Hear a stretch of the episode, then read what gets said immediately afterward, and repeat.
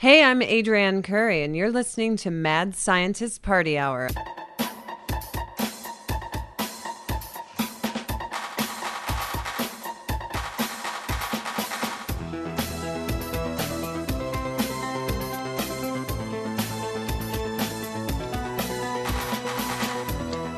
Oh, hello, friends!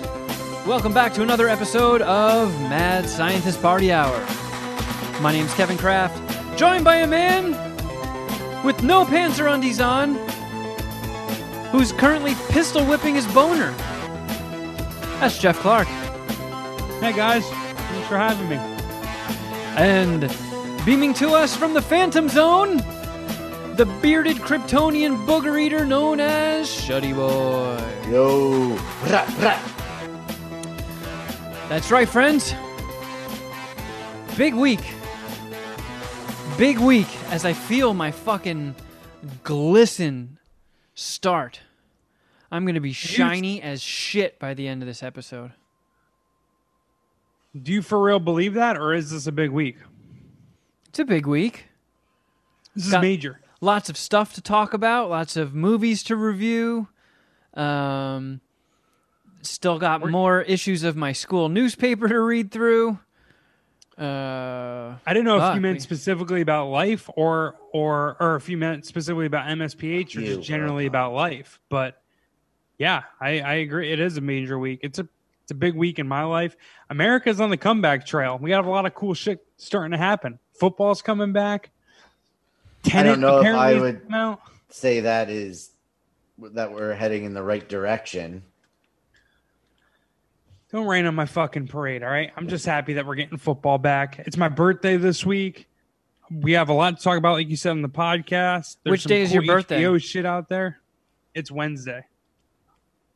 well, happy uh, pre-birthday, Jeff. Yeah, you know, you're invited to come over Thursday and You're what, 46? 34. Close though, you know. Getting there. Yeah, but it, this this week actually could turn pretty horrible for me early. Uh, if the MSPH curse gets me in the ass, I could take a, a, a heavy, heavy loss today, Kevin. Heavy. yeah, loss. you uh, you live life very loose, Jeff Clark. Yeah. Well, I- ever since I've been single, I've I've really just given a fuck less about sports, uh, about losing money on on sports. There you go. I'm I'm I'm up since being single, but whatever. It comes with a lot of headaches. Uh, definitely, my my hair is. I'm, I'm losing my hair. Uh, I'm losing sleep. Is your hair falling out? Is it love like like a like one of those lifetime movies? Like you're you're all stressed out in the shower, shampooing your hair, and you pull your hand away and there's a big chunk of hair in it, and you're like, I hope so. oh, go It hasn't back in. that bad. And then you're taking a handful this, of loose hair and, and just sh- mashing it into your scalp, hoping that the, the strands will reattach themselves. it isn't that bad yet, but I will say, I uh, I had to do some some pretty heavy editing on a snack attack because there was a couple times where it's like, whoa, wait a second, I don't want, I don't want that angle of my head showing. Oh shit! How much are you? Do you stand to? What kind of loss do you stand to take today? I could take. Well, I'm up 250 already. Uh, otherwise, I could take like a fifteen hundred dollar loss. Oh, Yeah. Uh, if Fuck. OKC loses this game, I will. I'll. I will lose eleven hundred. oh, but the uh, the good news is I have a hot tip on this really cool looking opal. I feel good about my position right now in a couple of uh, sports team stocks, but the one that I took on the Thunder is gonna fuck me right in the ass. I put like yeah, like eleven or twelve hundred on it, and they need to win two straight games against Houston for me to win that bet. But if Jesus. they lose tonight, I'm taking all that in the ass. Good thing is it's only Monday and I can get out of the hole by then. By the So if you're By next Monday. if it's like a two day or, uh, or two game bet, is there like a massive payoff if it hits? It's a series bet, so they have to win the playoff series. Yeah, I Correct? took the series. Yeah, I took the series. I took the Thunder plus 140. So if they win, I'll win nineteen hundred. I think is what it's going to be. Is there a chance we could see the results in the next four and a half hours, or however long these episodes are these days? yeah, if I lose, you'll we'll know by Patreon for sure. All right. Probably Sweet. by the page, uh, by like midway through the Patreon. Okay. And if it if it plays like it did last game, we'll know sooner. Oh shit. All right. Yeah, I'm, I'm, I'm, I've already mentally prepared myself to lose this money, so I'm good. It doesn't. It's not even going to affect me that much. Well, then I guess let's let's just kick things right off. I feel like maybe we should get the unpleasant business um, done now, and that's paying salute to the great Chadwick Boseman. Oh, Tough yeah. loss since we last I convened. That know we were was go with that. such a shock. Yeah, I don't know if I've ever gone through the um the all the stages of grief that quickly before, and not in a sense where I was like instantly over it. It was just my brain malfunction when I saw the headline from AP. I was like, "What?" Okay, somebody clearly was like cutting and pasting headlines and forgot to change one thing. Chadwick Boseman didn't die. That's Uh, when crazy. Sharon read it, I was like, "What? Where are you getting this information from?" That's Are you on The Onion? Yeah, Are you on HuffPost funnies again? But it, yeah, I couldn't, I, I couldn't fucking believe it. And um, you know, I think I, I feel like, you know, he had obviously been acting before the Marvel movies, but when he really jumped on the scene for most people was with Captain America: Civil War when they introduced Black Panther into the series. And holy shit, I mean, it's one of those things where like. uh you know, some people just feel like they're born for the part. Like, could you imagine anybody being a better Captain America than Chris Evans? Like, could there be a better Joker than Heath Ledger? I know that one's kind of up for argument, but not for me. I mean, could who could play Ooh. Black Panther better than Chadwick Boseman? And Yeah. to just to, to find out that you know he got diagnosed in 2016, so who knows when they wrapped filming of Civil War, but just for as long as he's been on the nerd radar, it, I mean, he could have been fighting it this whole time. They said he he slotted his movies in between like his work schedule was worked around his surgery and chemo schedule. What's crazy to me is that he had cancer that long, and no one, no one I knew, or no one I know knew about it. You didn't know about it, right? No, and it seems like Something I like saw that usually James- leaks, always leaks. I saw James Gunn tweeting about it, and it seemed like he didn't even know, and he was an executive producer on Infinity War and Endgame. I mean, you got to imagine, you know, the the high up suits at Marvel knew because I'm I'm pretty sure on like big budget movies, especially action movies, where the actor's doing a lot of physical work. You know, you got to get tested, you got to get physicals. So I'm sure that they knew, but like, holy shit, to be as jacked as he was in Black Panther, two years into stage three colon cancer. That's insane. Yeah, I don't know if it's like a throwback necessarily, but like, what a tough motherfucker, honestly. Like, Yeah. a lot of people, and there's nothing wrong with this. I'm not like, I'm not criticizing this, but a lot of people would be very public about their fight with cancer, Yeah. um, and trying to, you know, receive public support. I'm sure it's nice doing the talk show circuit and people openly rooting for you, especially as you're when you're as good of a dude as he allegedly was. But for him just to never, never say anything and just keep it moving, keep trying to get new roles and different roles, and he was a lead in so many in a, in a bunch of movies. Obviously, Black Panther, Forty Two, but what a great career and a great run he had, even with cancer. And it's just to me, it's I don't know the most interesting part about it is just how tough he was and how much like it's like an old school like man like man mentality like i don't want to i don't want anyone to know i'm weak i don't want i don't want even i don't want it to be out there i don't want to look like i'm complaining i don't want to people have it worse than me and he seemed That's what it seemed more like. Like he does, he didn't. Yeah. from uh, you posted that interview, Kevin. You retweeted that interview. Um, oh, from Sirius XM. yeah. No, I don't even it- want to talk about that one. it just it seemed like he was more worried about what other people were dealing with and didn't want any attention on him he wanted to bring attention to stuff like that uh, which makes it even more upsetting that he got taken out because he Yeah. he you know everything i've seen since that news came out is just what a great human he was Yeah. and it wasn't anything that I had any doubt of. Like it wasn't surprising to find out that he was that great or or was like that, but uh to know that he was like that while dealing with something so terrible on his own and you know suffering essentially in silence so he could bring attention to you know the things that other people were dealing with is just it's really a credit to the kind of person he was. Yeah, I mean the the this was just the way I was uh, trying to frame it, but I looked at it as maybe he, you know, while he was doing all this iconic shit, he wanted to just. He seemed like somebody who took his craft very seriously, you know, and I could see somebody being like, if I let this be public and let this be known, people are going to watch my performance and be like, oh, he's doing so well uh, despite having cancer and fighting cancer.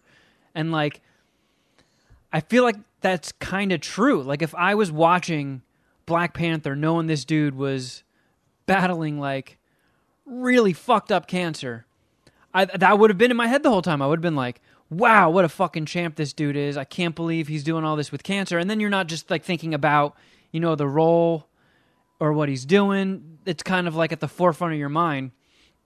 And you know, this is just me projecting. You know, who who fucking knows why he wanted to keep it secret, the reasons behind it. But I could see that being the case of him just being like, you know, while I'm here, I'm gonna do some epic shit with the time I have left, and I don't want that to be hanging over it. Yeah. Yeah, like I think like you said he's I don't know, really takes his craft seriously and he just wanted to be judged based on his performance and not anything to do with his sickness or his health or anything like that. Yeah, I don't know. I've been kind of burying my head in the sand on a bunch of news stories lately. Uh, it's all been pretty depressing. This one too, and uh, I've been just focusing more and more on sports. And I saw the interview that you posted and got a little misty. I was like, "Oh no, fuck this!" Closed my computer and walked away. no, no, no, no, this isn't gonna happen. No, no, no, Yeah, I'm not gonna do this. It fucked me up, man. You know, it's Yeah. it's weird how people you've never met can make such an impact and just so shocking. You know, it was like, wait, wait, wait, what? Like I didn't believe my own eyes at first. Like, no, fuck you, Associated Press. Chadwick Boseman didn't die. Someone needs to be fired over this mistake. Yeah, And, like, fixed I his wanted- Ryan or whatever. I mean, this death was. Uh, I reacted the same way to his to this news as I did to Kobe Bryant. Like, there's no possible way. There's something. Somebody somewhere is full of shit. Yeah. Yeah, and I wanted to like um, you know, throw on Black Panther as my my exercise bike movie. I was like, you know, like I I really want to watch something with him in it. And I was like, ah, you know what? I'm such a baby. I I can't, I couldn't even do that. I don't want to be fucking sitting on my exercise bike blubbering away. What a pathetic sight. Yeah, with my my sw- sweaty, pale fat rolls spilling over my my biking shorts. I'm like, it's like no, no, no, no, no. I, I'm I'm gonna need like a couple weeks before I can watch anything with Black Panther in it again. So you didn't watch the special, whatever the special uh, airing of Black Panther last night on ABC. I couldn't do it, man. Yeah, it was a cool thing that they did. Yeah. Honestly, Yeah. So fast turnaround time and stuff. You know. yeah. Yeah, but that's that's that's a brutal one. So shout out to Chadwick Boseman. R.I.P. Yeah, pour some liquor out. Yep. Um, so that kind of, I've been, and I know Jeff, you're probably gonna be like, oh, pussy, because you don't like to go Yeah. get checked out by the doctor or go get physicals or anything because you you think that they're like um, a mechanic. They'll just lie to you and tell you something's wrong, so you have to pay for a treatment you don't need. Just a Yeah. very, as we were talking, it's it's another like old school man thing, just on the opposite side. One side is like honor and noble, and this one's kind of just Cheap. s- stupid and cheap. Yeah. I don't need to hear five hundred dollars for an antifreeze refill. but like I don't know, I I've stayed very regular in my adult life with you know getting physicals and you know going to the dentist twice a year. Had a good rhythm going, and to get my fucking my crazy pills, my Bing Bong pills, I have to see a psychologist, Psychiatrist. Psychiatrist. I thought the psychiatrist is the one that you complain about life to. No, that's the psychologist. Well- the psychiatrist is the one that's able to prescribe medicine. Okay, so I I, saw. I, feel like see you should one. know this by now in your life. I just go see um, Professor Doctor.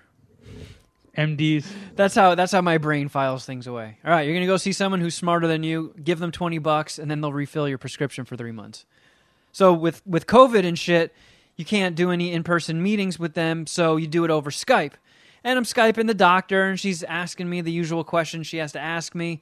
And then she's like, "I'm looking at your charts here, and I see you haven't gotten a physical in two years." And I was like, "Well, yeah." was gonna get one, and then fucking COVID hit, and the last thing I w- want to do is be in a waiting room full of sick people and shit. She was like, "Well, it's not really like that, and you probably should. You don't want to put this stuff off too long." So that's kind of been weighing on me. And then with you know seeing somebody who is fucking way fitter than me and probably lived a way healthier life than me get murked by colon cancer so young, that freaked me out because I'm a hypochondriac. So I tried to call and make an appointment, and they don't take calls on weekends. So I woke up this morning, and first thing I did was I called the general practitioner I go to to try and schedule an appointment. And I was on hold for about 25 minutes Fun. and got driven mad by the hold music. What was it? I'm guessing you recorded it by the way you're moving around. I did. I was also just wiping dust off my keyboard. Oh, because that bums me out. But I did record it. Yeah. Um, let me see if I can find it real quick. So I don't know. I I probably put more stock into hold music than other people do. The anytime that there's something technically wrong at work, I have to call the help desk, and they're always busy, so I have to sit on hold. And their fucking hold music is like the part in the movie where a dog dies. It's the most miserable music you'll ever hear in your life. I don't understand how anybody's like, yes, this is the hold music we want to get for any place. Like it's always fucking terrible. I feel like more and more places do like pop songs though as their hold music nowadays. I feel like the only bad hold music that I hear is if I ever have to call the bank. So that the the stuff at work, I I, I try to find a way because it, it also gets stuck in my fucking head, and that really bums me out. So then the rest of the day, I'm stuck with this hyper sad dead dog music looping in my fucking brain. It drives me the nuts. Ending, like the don't know why I ending laughed at that. credits of the Incredible Hulk, Hulk TV show. Yeah, pretty much. Yeah, yeah, yeah. Yeah. it's actually very similar to that, but sadder. And it's like, why? Who chose this? Who was like, yes, I want all of my employees to be super fucking depressed, full speed ahead with this sad shit. I hate it. So this I completely forgot about because it's been a while since I've called Cedars-Sinai, and their whole music fucking sucks, dude. It's like, it's like, Random uh, complaint. I know, I know. And this could just be like, wow, Kevin, thank you for going off on some fucking very um, uninteresting tangent. Yeah, apparently we don't have a lot to talk about this episode. Well, I wanted to see if, if you guys felt the same way because this this this weird like fluty forest Jeff Jethro Tull fucking hippie bullshit, and it pisses me mm-hmm. off. I hate it. Let me see if I can get this this queued up here. Q U U E. I got to play this the same way I do the IMD boner intro out of my Gmail. Okay, I think I got it. All of our patient service representatives are still working with Can you hear it? callers. Very Your call is lo- very lowly. important to us. Oh shit. Yeah, it's pretty soft.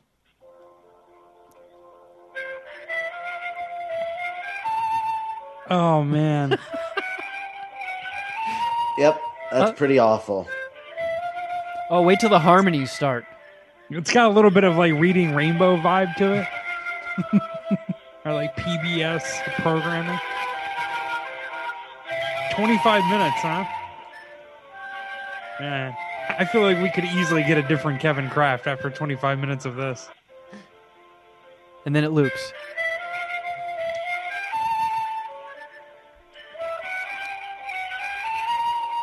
You guys enjoying yourselves? Probably I as much as the lost- Puminati. Yeah. I was gonna say we've lost all of the Puminati now. I mean, Shuddy was really trying to help you out and pretend like he knew what you were talking about so you wouldn't be on an island. But I do not get this worked up about hold music. I also, to be honest, uh, really just don't. I don't. I don't know. I don't listen to hold music a lot, as as I'm sure you could tell. I'm not calling doctors. I'm not calling different offices. I'm not. I called the cable company last week and I sat on hold with music like this for 35 minutes. See, I don't even. I honestly don't even. I don't have. You know, I have YouTube TV. I'm gonna go to Hulu TV soon, but so I don't have to deal with those guys. T-Mobile is actually really cool. You can text these fools, and like they'll text back and they'll help you that way. And you can also set up appointments. I don't know. The only time I actually ever encounter shitty hold music is through the bank. Calling the bank is terrible, but the- I guess the good thing is that you're not on hold for 25 minutes. Yeah, this So was like this was like uh, exponentially fueling my rage. Like it started out low, and the longer it went, it was just like a cold fusion of anger. And by the time a real human picked up, I was like, "What?"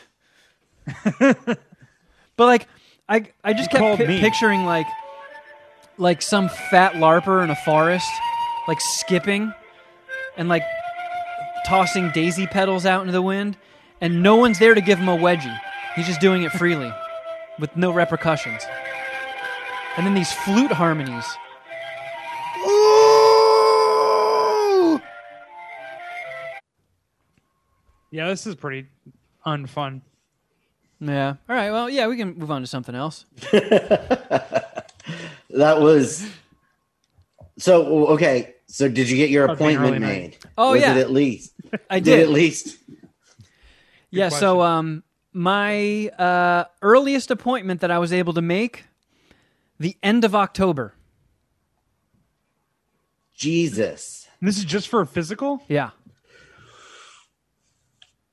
Is now, it- were you able to get your Bing Bong pills without the physical? Or Oh yeah, they- yeah, yeah. Okay. that was just something sh that she suggested. She was like, and you know, I feel like um,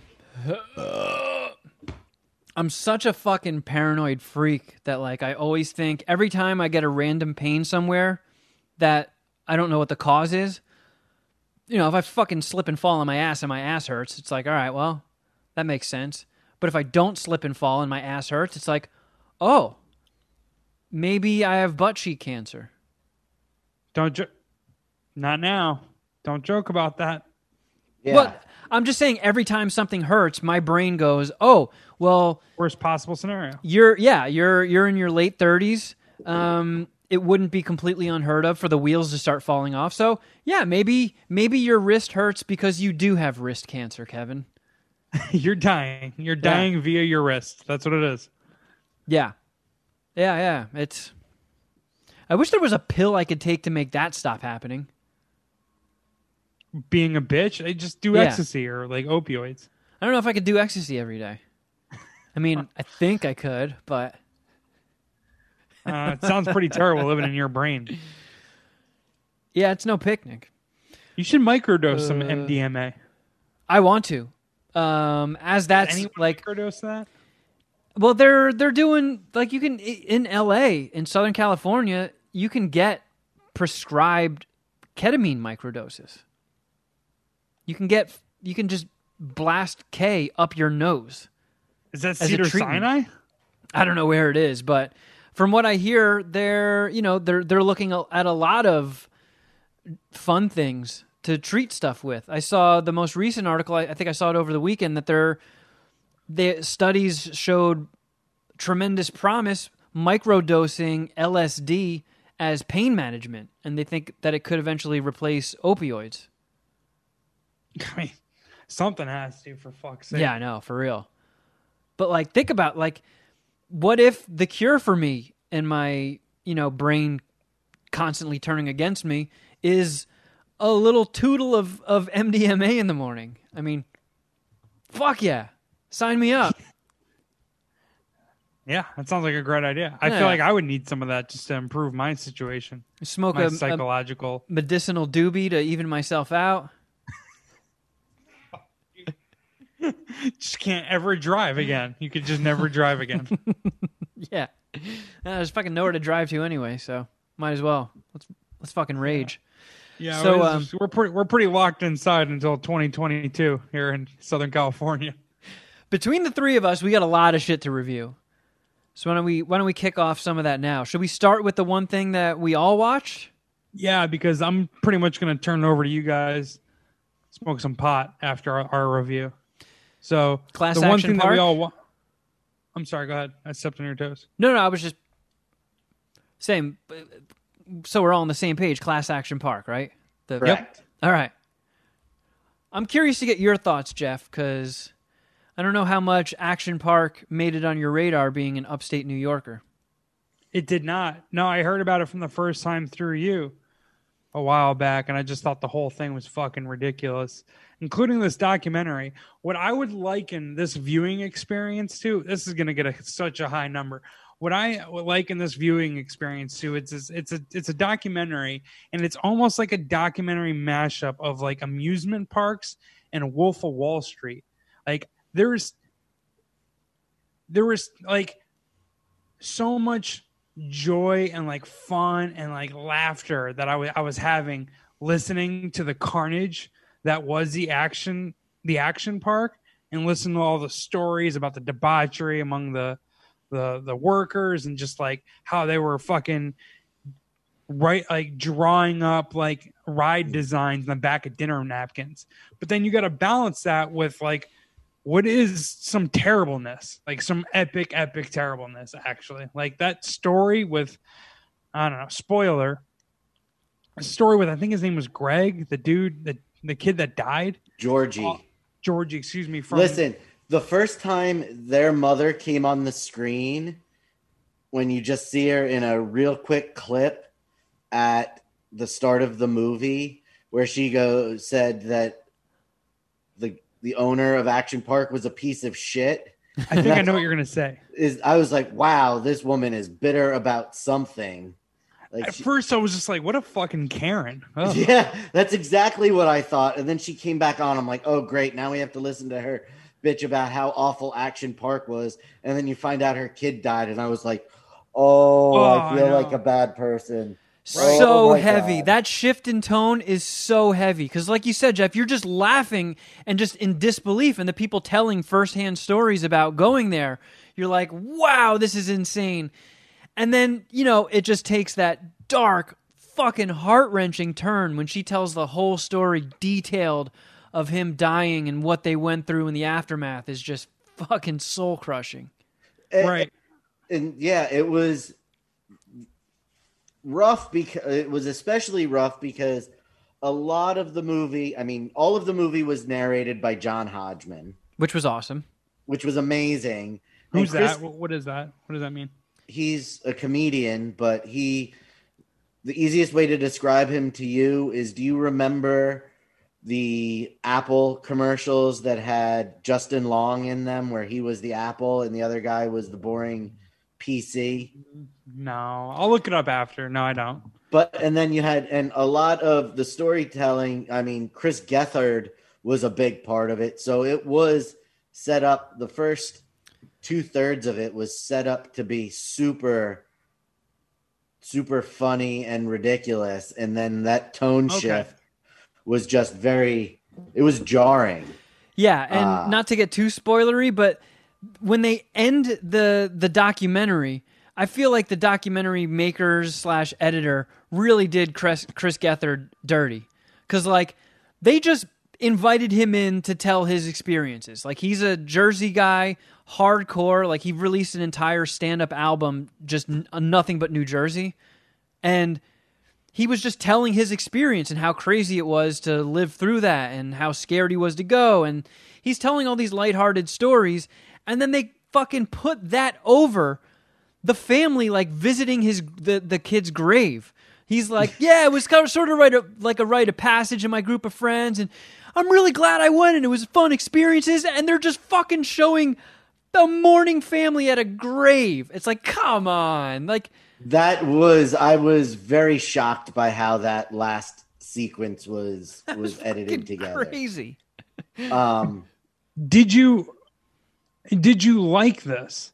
Because yes. that's my thing is that I really enjoyed the story, and I feel like it was not too like too much fun or too funny, but like yeah, you had to you had to sprinkle in the depressing shit. You had You to. had, of course, yeah, hundred percent. I had no idea about the body count. Honestly, like that shit is kind of crazy. Oh, I, I, I was It- well aware of it. I was not. See, I I mean, growing up, I spent the first like ten years of my life in northern New Jersey, so I remember seeing the Action Park commercials, and this was you know late '80s, so it had been around for a while, and I remember practically begging to go to Action Park, and my parents were always basically their answer was that's never going to happen. because they knew the And- the lore of it. Well, and I didn't at the time. I really didn't know how rough Action Park was until that Johnny Knoxville movie was coming out and stuff started being, you know, it started, co- you know, that was getting press and they were talking about how bad Action Park was. Yeah, So it, it all makes sense to me why my parents were like, no, we are not going there. yeah. Just the, uh, the because the Yeah, commercials were always awesome. Like the speedboats, the go karts, the slide that shot you out 10 feet over the water. Like it was, it all seemed to me, my little kid brain like the greatest place on earth. oh yeah, yeah. The the the commercials which they show Action a lot of. Park? So yeah, that's what I was getting to. Like sorry, sorry, Kevin. the commercials did make it seem just like, you know, Wonderland, and the way they describe it in the documentary was just like most of the people who were the authority there, the workers, were just the same as the clientele, just wild, fucked up kids, and it was a free for all. So I know that if I did go to Action Park, I was way too young to take part in any of the gnarly stuff.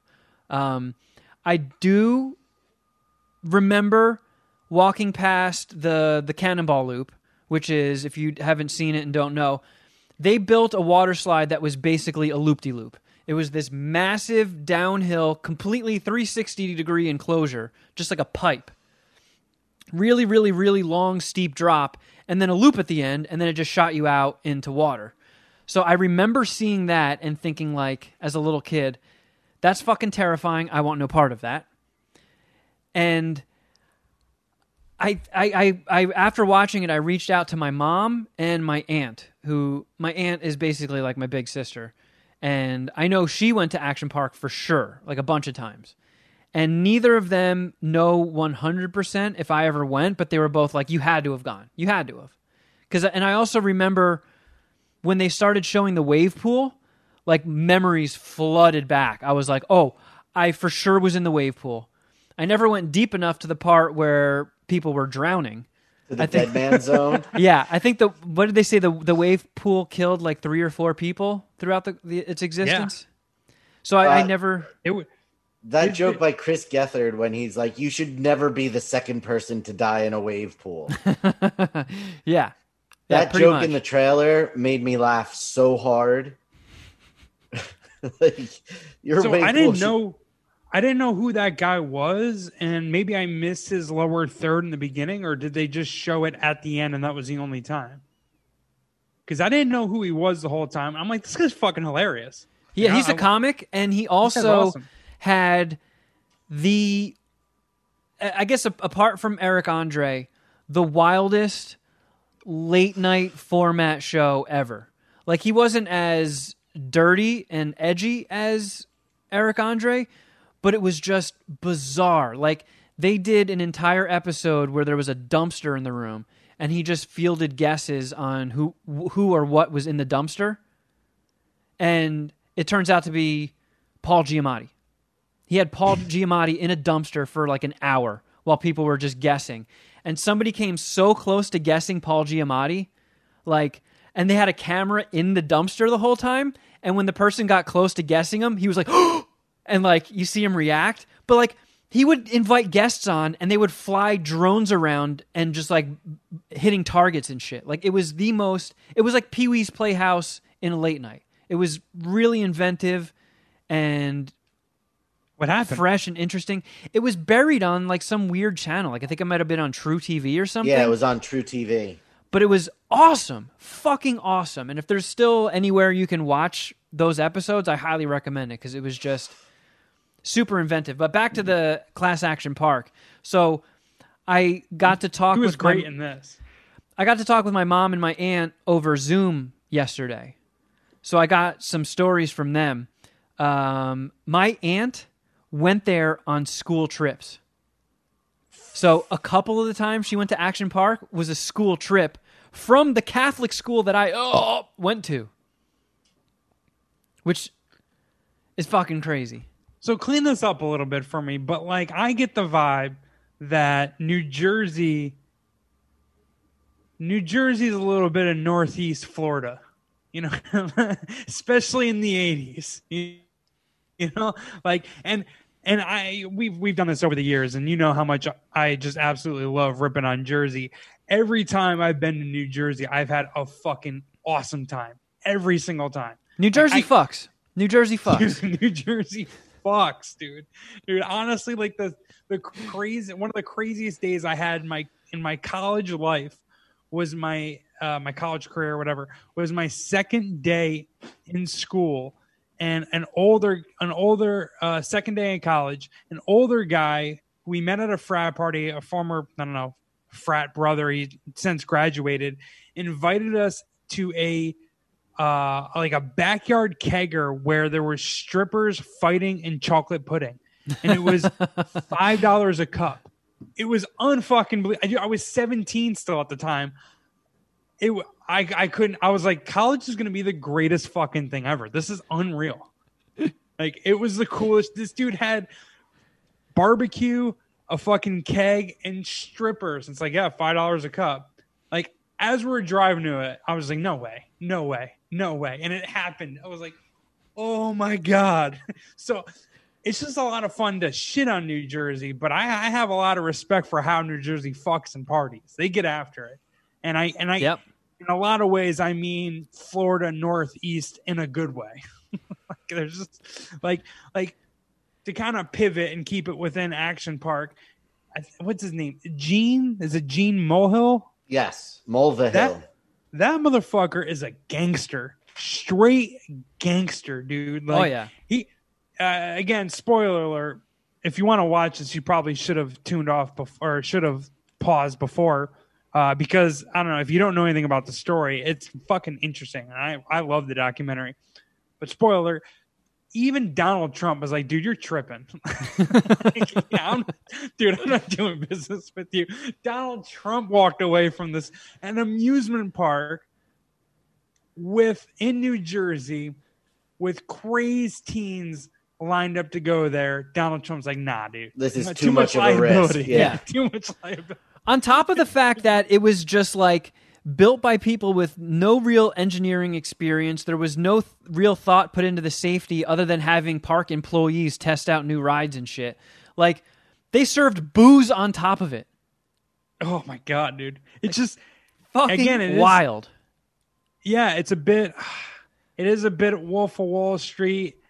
Was I'm, I, I just had another like movie or another story in my head, but it's like it just keeps getting re- more and more and more ridiculous as you watch it, and it's just like, like the the Oktoberfest shit. To mix that element into the amusement park, which is already crazy. and to It have it right next to the go karts. To have it ri- the booze right next to the go karts. and like I'm sitting there the whole time, like as it's playing out. I was like, wait a second. If they're gonna cater this hard to 14 and 15 year olds, you know the adults are getting after it. And sure enough, Motorland, Yeah. Motorland is get, going off. It's like, holy shit, dude. So my, would've- my I- when I was talking to my aunt, um, I got a, a couple like firsthand stories off of her. So she is an alpine slide veteran. So the alpine slide is they basically just made like if you've ever seen those concrete um I don't know if you would call them like Fucking luge. like it's a luge. yeah, it's a So I concrete think- luge. I think Camelback Mountain in the Poconos still has an alpine slide. Okay. So yeah, you're basically on what looks like a concrete gutter, like a rain gutter, and you're on some like little plastic thing with a handbrake. And that's it, just a big handbrake in front of you. And this thing goes down super fucking steep hills, crazy winding turns, and they're, the only limit of how fast it goes is you controlling the handbrake. and um, it's important to point this out. The the handbrake may or may not have been working. We- Yeah, yeah, yeah. we don't know. So my aunt said when she would go, like, and she, I think she said she went anywhere from five to ten times. She said every time on the alpine slide, she saw people flying off of it, not just like, Oh, yeah. like riding the lip too hard and the cart goes out out of bounds, like people launching. And she got really fucked up on it once and skinned her arm from her elbow to her hand. Um, and I was like, They I know in the- what. I was gonna say they said in the documentary five to ten people per day would get hurt on the alpine have really gnarly spills on the alpine slide. Oh, and I Dude. I did for people that have watched the documentary, I did ask her if she went to the infirmary and got sprayed with the mystery spray, and she said she didn't. That sounded terrible. Yeah. The, the story about the bodybuilder just like being like, nah, I'll take the infection. Fuck that. Uh, She also said Yeah, that dude. the uh, the the Tarzan swing was as excruciating as they described it. Like she didn't know like water could be that cold without turning into ice, and she she could she could confirm that people would swing off of the ledge on the rope, let go, plummet into the icy cold water, and get like seized up and not be able to move. And people would have to go save them because it was so cold it like shocked them out of knowing how to swim. Right. Well, it's it's northeast summer, right? So you know, yeah, but um, very well could be mid 90s and humid. So you hit ice cold water for whatever reason. Like fuck, dude. and most of their things were fed by a spring, Right. so it wasn't you know water that sits and gets you know warm as the as the day goes on. It's just constantly being fed by this cold mountain spring. Honestly, it's you're just again, and I've said this a few times. I liken this experience to watching like real life, not real, but like Wolf of Wall Street. You can't believe like the bad ideas these guys are doing. Like it's like I- feel as though I could have talked Gene Mulhill out of creating that fucking loop de water slide. Like as soon as he drew it on the napkin, like no, dude, no. I, I, I love how to No. test it they used their employees and if they got too hurt that's when the ride was canceled. Straight up uncle gene offered us a hundred dollars to go down this fucking loop. Yo, dude i would have cut him off. Like that's the other thing is like how who, who are these guys that he's that he got to work for? Him like teenagers yeah, dumb teenagers okay so i was a little confused Yeah, I fucking Jersey the- kids. i understand i understand the park attendants were mostly teenagers but were the people that were creating like everyone everyone So the, the the people who that were all right. So I I thought so that, No, he said he just went to like a couple local engineers once he drew up the thing, and guys who were like pipe fitters just fitted the pipes together. yeah, but he used local engineers, like local. yeah engineers but they also said that as soon as construction was started he would scrap the plans and start tinkering so the plans could have been written by somebody who knew what they were doing but as soon as that first hole was dug Uncle Gene was there changing shit around. Like uh, the the the funniest, one of the craziest things was that ball that was on the track. That was the uh, man in ball ball, Oh yeah, that's the one that never even made it to. where you were there was a ball inside of another ball, and that ball was sitting on a bunch of ball bearings. So the interior ball spun while you went down the the hill, and it was just made with PVC pipe that ended up stretching in the sun. And the poor kid who tested it ended up rocketing himself, rocketing across the the highway, Well, he's not poor. He had an actually hundred dollars. landing in the swamp. I mean, it's fucking crazy. If you have HBO Max, it's it's a must watch. Yeah. Also, HBO Sundays are back. I'm just gonna put this out there. I am catching up on The Vow, which is that documentary about the sex cult that is literally in my neighborhood. Like, it's it the sex cult headquarters. There's like three bases. I'm pretty sure one is in London. One might be in South America, and the other is in Clifton Park, New York, where I fucking grew up, where my mom still lives. Like, I have mad like fr- I know people like and have friends that have said they've seen this guy and his creepy cult walking around like their neighborhood. So, and my brother watched the first two episodes. It's a documentary series on HBO called The Vow about that sex cult, NXIVM sex cult. My brother said it's fucking amazing. So, I'm going to check that out. If you guys are at all interested, I'm going to be reviewing that over the next couple weeks. So, sorry, I just wanted to throw that out there before we wrap up the action class action park. So how Uh, many review. um, Gene Mullahilla Villa ills dicks are you sucking? A four point seven five. I loved it. I loved every second of it. What a what a fucking show or movie, whatever. The only two issues I took with it were I didn't like how they did Chris Gethard dirty at the very end, and I didn't like the animation stuff they used to tell some of the stories. I feel like I would have rather have just looked at the person who was talking than see those like five dollar animation things that they put together. I, like the, layers of storytelling they had. I'll give them that. I hear what you're saying too, though. But yeah, I give it four point two five dicks. I thought it kicked ass. I'm at 4.25 as well. Yeah, solid. Man, I feel like the humming. Do you guys hear that humming noise? That zzz. Nope. Fuck, it's freaking me out, and I really hope it's not on on the recording and only in my headphones. But I guess we'll see. Uh, did you guys also watch Bill and Ted Face the Music? We watched it last night. No, I'm, I'm, uh, I'm out on the reviews at this point. Uh, I'm what did you think, Shuddy? seat. I enjoyed it, uh, but as a whole, it was lackluster. I agree. I feel like it was. uh, it was weird seeing Keanu Reeves without a beard. I know. It, I, th- I feel like it's like, oh, there are there are cracks in the armor of Yeah. Keanu Reeves. He is looking a little old when he doesn't have that beard. Yeah.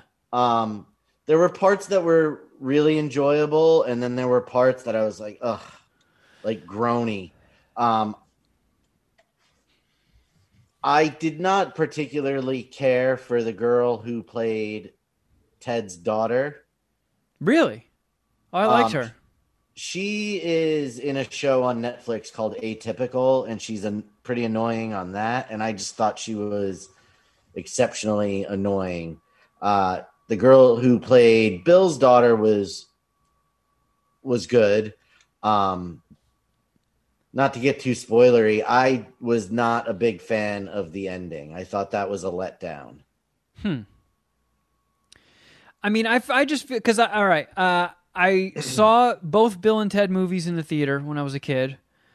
I As did remember I. remember loving them. I don't. I've maybe seen each one once after the theater, and I haven't seen them in decades. Oh, I watch them regularly. Okay, so I, I like I, I feel like Bill and Ted should be something that's like a huge part of my childhood, but it's really just a couple movies I saw once or twice. Even though I I remember really liking them, and I think I read some Bill and Ted comics when I was a little kid. Same, same here. I, I, I just want to jump in on that honestly, and I've I've only I've only seen it like maybe once in parts of it. I have no I have no Bill and Ted takes. I, let's just that. let's just put it this way: I was not um, itching for another Bill and Ted movie. So when I saw that one was coming, I was like, eh, okay, all right, I'll check that out when it when it comes out. And I was a little I was a little underwhelmed as well. Um, I know Bill and Ted like they look kind of stonery, but Keanu Reeves said in an interview recently that like no, they're just they're just kind of dopey. That Bill and Ted don't smoke weed, so they're not stoners. They're just dopey valley boys who like rock and metal, which is cool. I'm into that, but I just feel like this the movie just didn't really like. All right, well, what what was the point of that? Did we really need that? I got a question. It didn't. It wasn't all that funny. Is there a rated R version of Bill and Ted that kills it? You know what I mean? Like if they make that movie, if they if they make that movie rated R, It made him more like Beavis and Butthead. yeah, like yeah, and like I don't know, got edgy.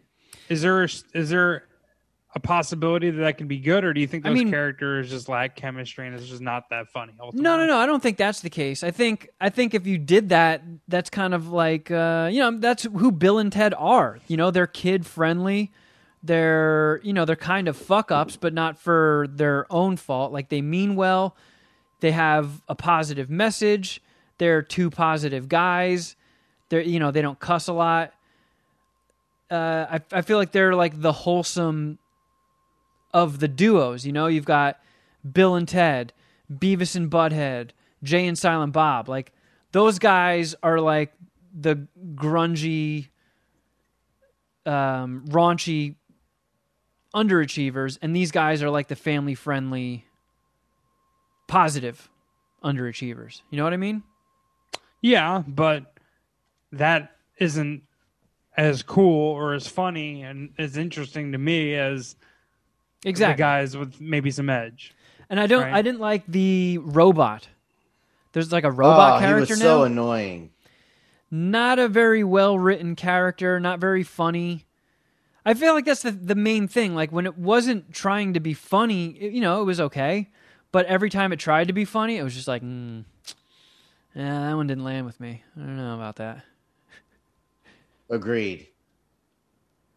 Uh, but you know who? Do you know who played the robot? Who played the robot? Um, it's uh, Barry's own NoHo Hank. Was it? Yup, I love NoHo Hank. me Oh. too. One of the better TV characters of the past five years. Yeah. I liked him as Victor Zsasz in Gotham. Yeah, me too. Um, I really like him. I had no idea it was him. I don't know why I just thought of this, but it would be great to copy and paste NoHo Hank into Ozark. just for He's like the comic one, relief. like one like spin off or like collab episode. What do they call those? Crossover. Crossover. Yeah, thank you. Crossover episode. I would love to see NoHo Hank and Marty Byrde getting down. So I guess I'll give I'll suck two point seven five Bill and Ted dicks. Uh, It wasn't horrible. It just wasn't anything special. Just wasn't funny. I'll go three uh, because it did have the nostalgia factor. Uh, I was very happy to see Death again and him being as batshit crazy as always. Yeah, Uh, I could have done without Kid Cudi. I know. That's what I was thinking. I was thinking. Uh, I forgot to make this note, but I I was like, I wonder how far down the list they got before they landed on Kid Cudi. Like, how many people said no? I'm like, all right, I guess we got to go with Kid Cudi. Well, is he? He did most of his was talking in about things I had no fucking understanding of. yeah, because he was like basically Quantum yeah he was he was the quantum physics time travel guy he was like you know the the super brainy dude who understood all like time paradoxes and all that shit. So he would just try to explain things that were happening. Like because bill and ted have to save all of existence by making a song that unites everybody. And i don't know how everybody being united saves the space-time continuum but that's their goal in the movie. And uh Yeah, I, I don't know. I, don't know. I, I'm I at a know nothing words. about Kid Cudi, uh, so I don't even know if maybe he is into quantum physics. Let's let's. I feel like Kid Cudi got big the year after I graduated college. Like I just that's like the generation after after me. He never got So- big for me. It was just a name I heard, and I'm like, every single time for years and years and years, I'm just like, oh, all right, wow, who the fuck is Kid Cudi? Right. I don't know any of his songs. I, I don't think before this movie I even knew what Kid Cudi looked like. Uh yeah, I don't know if I could pick him out too. I know a few of his songs and they're pretty good, but I'm just not a huge fan myself. But he was an actor in the movie and you didn't like him very much?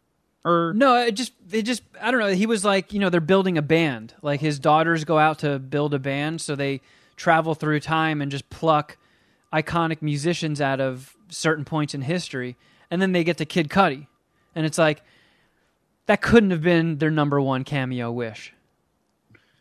Like they probably asked Jay Z and he said no, and then they like how far down the list did they have to go before they're like, oh fuck, all right, fine, call Kid Cudi. You know what? I will give you a little pushback here. I think, again, he's not huge for me in my generation. I think Kid Cudi is a bigger name than you're giving him credit for, though. Maybe. I mean, I'm not the most in touch fucking 38 year old on planet Earth. No, you are not, Kevin. Did he just literally hit that jump? Oh my motherfucker! Uh-oh. Sorry. Jeff's losing Sound- money in real time. Yeah. Sorry, you're gonna hear some groans here or there. Uh, Jeff Clark, the homie, could be taking a fucking big L tonight, as I'm, as we already discussed. Uh, so Shuddy- two points. uh, wh- Shuddy, how many Bill and Ted dicks? Did you I said three. three. All right. And did you You have got some- a lot to review. I know. Shuddy, you had something else, right? Uh, yes, a new Discovery Channel show, game show called Dodgeball Thunderdome. Is is it anywhere near as cool as that name? No, Oh no. it was a disappointment. Oh. All right. Uh, well, yeah. Tell us what what what is dodgeball thunder poop or whatever. So, Dodgeball Thunderdome is a. It's basically like a wipeout type show, but you're having dodgeballs thrown or shot at you while you're running the obstacles. Uh, and I could see that working. Right, but the I did I turned it off mid episode. That's how much I did not enjoy it. Um so in the first round it's like uh you know, you run across a, a greased up balance beam, you you know, climb a wall, you swing on, you know, you have to traverse a bunch of tire swings. Uh and then whoever gets hit by the most red balls, the two that get hit with the most red balls are out. But there's really not any dodging going on. People are just getting pelted with balls left and right. And it just almost seems to be uh, the luck of when red balls are fired at you. Um, and then in the second round, where I is which is where I turned it off, you're running another obstacle course so it starts out with it's two heats of four, and the two who get hit with the most red balls are out. So then you go to it another obstacle course where it's four people, and you're paired with somebody else. You run the obstacle course, and they throw balls at you, and when they hit you with the third red ball, however you far you are on the course, like you just keep going back and forth until you're hit with a third red ball and where you stop mm-hmm. is where your t- point ends and then they get to go while you're throwing balls at them and whoever gets the furthest and it just i was like this is stupid Yeah, that sounds like a big swing and a miss. Big missed And- opportunity. they keep like on the commercials they show they're like hosted by i believe his name is david dobrik do you, either of you know who he is David Dobrik. Is that the government David name Dobrik. of the Pillsbury Doughboy? no He I have no is idea who a that is. Vine. He's a Vine star Ah, Uh, all right. Yeah, say no more. that Oh, then oh, yeah. became a YouTube personality, and a football player that I've never heard of, or I probably have heard of him, but uh, not enough that he's any kind of name to be on a TV show. Do you know who Andrew Hawkins is, Jeff? No, never heard of him. Yeah, he played for the Browns and the Patriots. Was he an offensive lineman? No, he's a wide receiver. Nope. Never heard Uh, of him. and they're, it's just fucking corny as hell. So corny. Uh, the dialogue is ridiculous. It's just, it's not good. I'm gonna Google what channel is this on? Dodgeball Thunderdome. Discovery. Yes. Man, I don't think I have that one. Maybe I do actually. How did you even? How do they get on your radar? When I go to Shuddy has a sleep at night- dodgeball Google alert. no, when I, uh, Nothing. Nothing wrong with that. When I put on something to watch to fall asleep, I watch the Science Channel app, which is owned by the same people who own Discovery Channel. And they were showing commercials for it. And I was like, this looks interesting. How does Sharon feel about that? About what? You Which watching it? science stuff to go to sleep? Um, Did she? Is she a science no. television She- fan now because of this? No, no, no. She, it usually puts her right to sleep. So she, I'm like, you going to bed? She's like, yeah, you can put on your boring stuff now. Oh, and if you're if you're sharing a bed with Shuddy Boy, that's it's a very very smart move to be the first one to fall asleep. Oh yeah, Sharon. Sharon knows strategy with this. She Yeah. gets it. Like anytime when This we were growing up rodeo. that I had to like I knew I was going to be sharing a room with Shuddy Boy or floor space with Shuddy Boy. It's just like, all right, make sure you are the first one to fall asleep. And you never were because Shuddy would smoke too big of a blunt or something. I would drink myself to sleep, essentially. I Yeah. would drink myself to a point where it was not physically possible for me to stay standing anymore. And then you would like beat him with a pillow to try and wake him up. And Shuddy Boy would like open his eyes and look at you and and like fucking make eye contact and keep snoring and then close his eyes and not miss a beat. Like Shuddy Boy is the one person I've ever, I've ever seen that starts snoring before they're even asleep. Like we would be watching like the next day when everybody's all hung over and we're just like laying around smoking weed, watching TV, and you just hear like like, oh fuck, Shuddy's asleep. And he's like, yeah, yo, I'm not. That's all fair. That's all fair. Fair and accurate. Yep, fair and accurate. This is not fake news. Has she ever called you out on your snoring, or is she like No, the world's she- soundest sleeper? She, uh, no, my snoring doesn't bother her. She says that since I lost all the weight, it's gotten better. You dispute that uh, when I come visit. Uh, but that's why Doug Benson still knows me as your friend who snores and kept you up all night. Like, that's, You're that guy. I'm that guy. Rough reputation. You're not going to get invited over to a Doug Benson sleepover. I'll tell you that. Uh, yeah, but so I put this on when she was trying to go to sleep, and when I turned it off, she's like, "That was really bad." I go, "Yes, yes, it was." So Yikes. Uh, watch at your own risk. Well, thank you for the heads up, Shuddy. I You're feel like I feel like you took a bullet for the Puminati there. I know, and I, I when I saw the commercial the first time, I texted you and was like, "Do you have Discovery? You should watch this," because the commercial does make it look relatively cool, but it was a swing and a miss. I'm glad I didn't. I'm glad I didn't take your advice. I'm glad you didn't as well. Speaking of Doug Benson, I have one last thing to review, and it's not a new movie, but if you're a listener to Doug Loves Movies, you should be familiar with this title. It's a m- Ethan Hawke movie called Predestination. Have you ever heard this mentioned, Shuddy? Yes, I have, and it would always come up in a segment where he's asking people the best uh, movie that they would recommend that they think he hasn't seen, and several people suggested this. Yeah. So Uh, I I I got, finally I was like, you know what? Now that I'm on this kick of like watching lots of movies and going on the exercise bike and shit, I'm going for it. I'm gonna. Cause it, that's also been another running gag. Is people have been. It's probably over a year at this point that it's been a, like a running theme on Doug loves movies, but he still has yet to watch it. So he, it comes up. It, I think it even came up in like the last month on the show, predestination, and people are always telling me to watch it, and I just haven't gotten around to it. It's been he's been kicking that can down the road for over a year. So I I watched it and I tagged Doug Benson in my posts about it. And I tweeted him my review. Uh, and I'm going to try to do the same here and leave it like no spoilers because it was always pitched as it's like a time travel, time loop movie and crazy twists.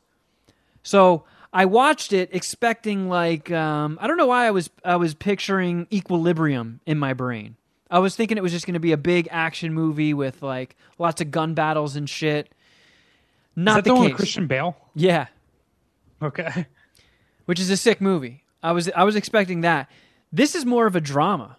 It's weird. So like they they there's a little bit of actiony stuff. It sets up the main plot, and then it's just most of the movie is a flashback sequence with Ethan Hawke being a bartender and a patron telling their story to him.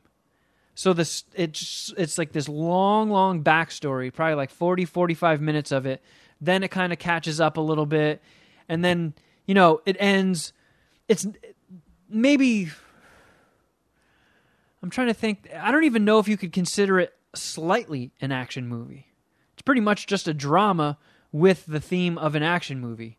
But it is I've ne- I don't know if I've ever seen a movie with weirder twists.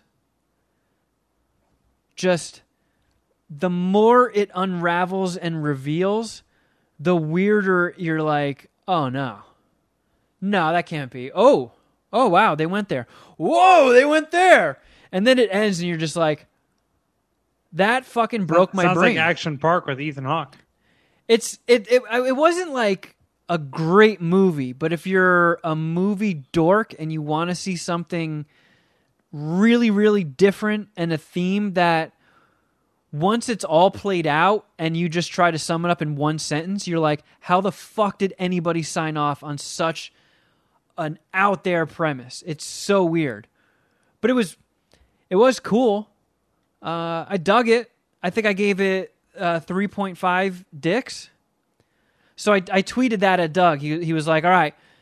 He tweeted back. He's like, your, your review is the hanging point on whether I watch this movie or not, whether I finally pull the trigger. So I saw that tweet before I finished watching the movie and I was like, oh, I don't know how to recommend this to Doug because I could see people watching it and being like, what the fuck was that? But I can also, like, as a movie nerd myself, I feel like I um I had to watch that. I, I didn't know so, something so odd could exist. So, 3.5 Ethan Hawke dicks. Uh, predestination. I don't think it's streaming anywhere, so I had to get, rent the disc off of Netflix. But I don't know if Doug. I, I've downloaded the most recent Doug Loves movies. I haven't listened to it yet. I don't know if he's touched on it yet or given his thoughts. I saw him put a picture up of the title card, so I know he watched it. But I haven't heard back, so we'll see. And the end. the end of. All right. Well, yeah. I see. It We'll looks like back with it Doug looks like um, Jeff's screen is frozen. Shuddy is clearly uh, enamored by what's happening in Madden. The dog end. will not leave me the fuck alone. I honestly, I don't know. I, I, I'm sorry. I'm sorry. I struggled to keep up in that conversation because I have nothing to review. And When you know, said it wasn't actiony, I checked out. I, you know, that's Fair where enough. I kind of lost interest in. It has been some. I was eager to hear what you had to say about it, uh, and it sounds kind of boring. we need to loop in Doug Benson here. Let's shoot him the Zoom link. Yeah, let's get him in, and then and then you guys can challenge him to the Leonard Maltin game. he should play IMD or uh, no, no, no. He We did play. that. Let's do Letterbox D with him. Oh yeah, I He'd feel be like into that. Letterbox D is is more Doug Benson speed than IMD Boner. I Yeah. think he'd love it. Once he gets f- fucked by one of those weird, with the weird list things, like I, you know how just randomly they'll just be completely off, or they'll have like what's probably some guy's like eighth best movie, number one. I think that would get a rise out of him. Maybe not. I, I, you know what? He's pretty chill. I don't, I don't think many things get a rise out of him. But you know what I'm saying. Yeah. He's into his movies. So I feel What like we got two two major things we have to touch on before we wrap up, Yeah, I was and we're just already pretty say, deep into things.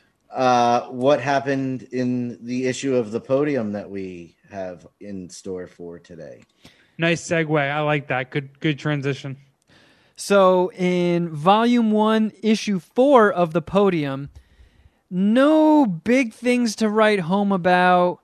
Uh, there's the the campus speaks out is not relevant. It's they ask the teachers what your favorite memory of the seniors will be. So, being that nobody knows any of the students from Bing Bong School other than me, no one gives a shit about the staff There commenting was on the nothing seniors. funny. No. Nothing whatsoever. It's all inside jokes. Um, one guy's one guy's favorite memory is of this one student playing with Scraps the dog. Well, it was so entertaining hearing them talk about diversity in school shooters. I know, I know. It's a Um, bummer we but anything major this time. some very interesting stuff in the movie review section. Oh, what did you review? I reviewed two films. One is The Mummy. Starring Brendan Fraser and Rachel Weisz. Yep. And I also reviewed Movie sucked. Star Wars Episode 1 The Phantom Menace. To that movie which sucked. we we touched on this last week that I kept the format of 5 dicks, but of course I called them 5 stars back then. I broke I broke the scale. I gave Star Wars Episode 1 The Phantom Menace 6 dicks. Six Phantom Menace dicks, you suck. Dude, Six Darth Maul dicks. Darth Maul, excuse me. No, Jar Jar. Six Jar Jar Binks dicks. Let's just say I was Everyone's favorite Star Wars character. I was sucking 4 Jar Jar dicks while getting DP'd by 2 Darth Maul dicks. Totally, yeah, that's what it was. Are there any highlights of the review for us? It's just fucking embarrassing. Yeah, that's Wait. why it would be for us, not for you. Isn't that Oh Jesus, what's happening to your mic, Jeff? Oh, whatever you did, you just broke your mic. Great. I didn't do anything.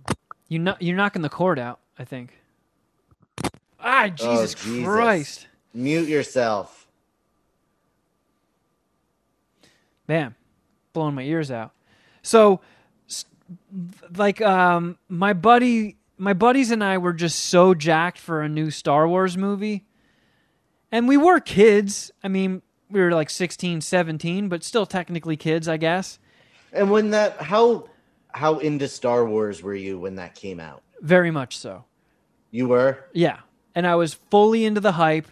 I was to the point where my stepdad, when he was going through the attic and finding all of this shit, before he found the school newspapers, he texted me a picture of a huge, like, plastic tub filled with shit. And it was uh, Pepsi cans, empty Pepsi cans that featured the Star Wars Episode 1 Phantom Menace characters on them. I saved all these fucking empty Pepsi cans with like Obi Wan and Qui Gon and Jar Jar and Taco Bell toys. I went fucking nuts leading up to this movie, and I think it was just so overhyped, and I was blown away by the Darth Maul lightsaber battle.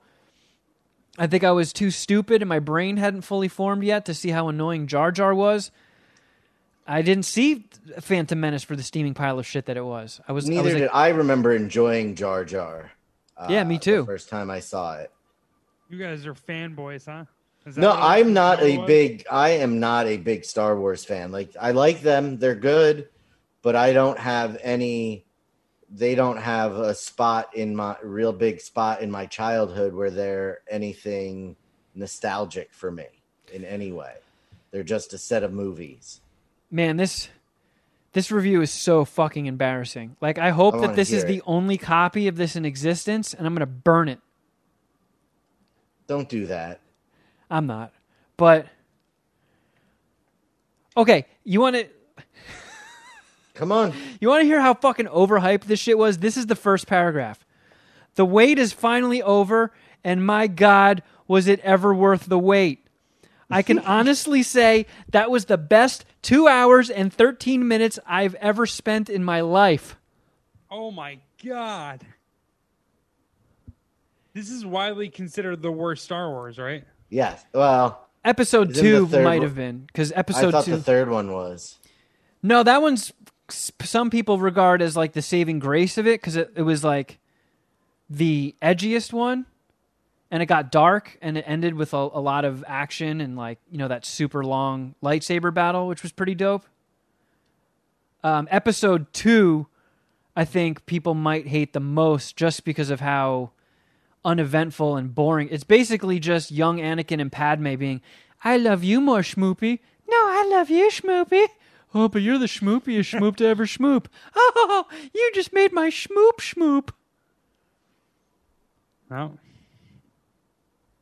Bringing back I ma- have- I bad memories for Shuddy. I can tell. We'll move on. Yeah, yeah. I, I have a we have a very strict no talking schmoopy policy.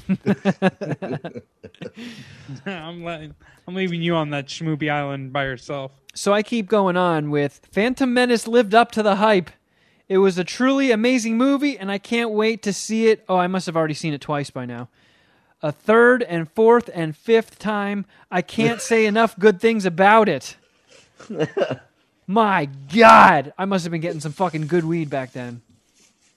And I actually did. So me and my buddy, who was like my other, like per- the other person who loved Star Wars as much as I did, I think we saw it six or seven times in the theater while we were at school.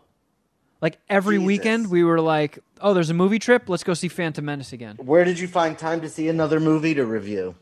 I don't know. Uh, did the Mummy and, and Phantom Menace come out like very close to each other? Because I feel like sometimes I just reviewed movies I had seen. The mm, Let me look it up. I'm gonna yeah, because I think the Mummy Returns is the one that came out when we were out of high school. Uh, so I 1999. So yes, same year. okay. So I, I I gave the Mummy three and a half Same dicks. Was it the same weekend? Uh, May 7th for the Mummy. What do you think if you had to revisit that and do these reviews this weekend or this week? What do you think you would rescore it as? Phantom and Menace. May 19th. So the Mummy came out first. That's why you saw it. Okay. Um, What's the adjusted score a Phantom Menace. against against inflation? The, the Star Wars one and and Mummy. What would you? What would be the 2020 scores? I think the last time I watched Phantom Menace was three years ago, and I would say objectively, it does get a really bad rap because Jar Jar is annoying. The special effects do look kind of dated, and it was just like brightly pastel colored. Like all the fake environments they they made just seemed like so cartoony. But uh, I mean, maybe two point two five dicks.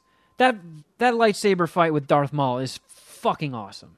There's there's no denying that. It was so cool. Some of the pod racing stuff kind of neat. Sure, did Okay. it did it go on 45 minutes too long the pod race? yeah, maybe. But there were some some salvageable moments in there. Um Mummy. but yeah, still not good. Mummy. I don't know what the f- so of I, this is the first paragraph of all the infamous monsters, vampires, werewolves, zombies. Mummies are probably the least scary of them all. But the mummy did a pretty good job of scaring me. It wasn't the actual mummy that was scary, just him getting your soul for eternity and the extreme amount of power he had. So I was scared of the mummy stealing my soul. Uh, that's understandable. The acting was so so, but the special effects and action made up for it. The computer generated mummies and cities were a pretty breathtaking sight. The images were very impressive. The action sequences were very intense. There were some intense sword fights throughout the movie. The amount of blood and gore surprised me. Um, uh, what else? Uh, I had a good time watching this movie, and the acting wasn't all that bad, but it could have been better. I give this movie three and a half dicks. There you go. Um, so I guess we should wrap up and do the horoscopes, which, if I do say so myself, I feel like this might be where I started to find my stride with these. All right, give me uh give me Virgo first. It's my birthday this week. Come on. Okay. Virgo. Oh, okay. So do you remember the one where you won a million dollars and then the IRS took everything but like 16 bucks? Mm, Yeah. So this one says, remember the $999,984.33 that the IRS stole from you? Well, they're sending it back to you.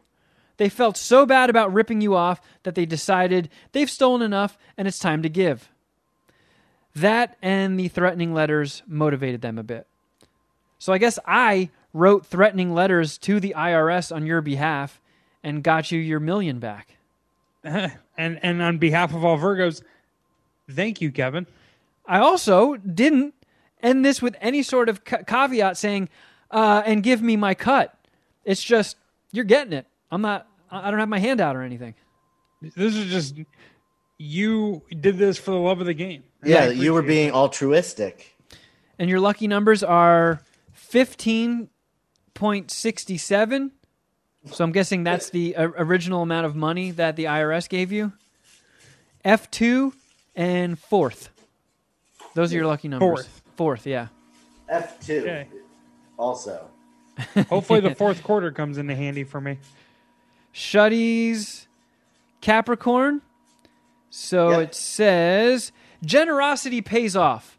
Sign a waiver that will make your body scientific property when you die so you can come back as a robot or something like that. You won't need it. Share. You could be state of the art technology. Pretty cool, huh? not really.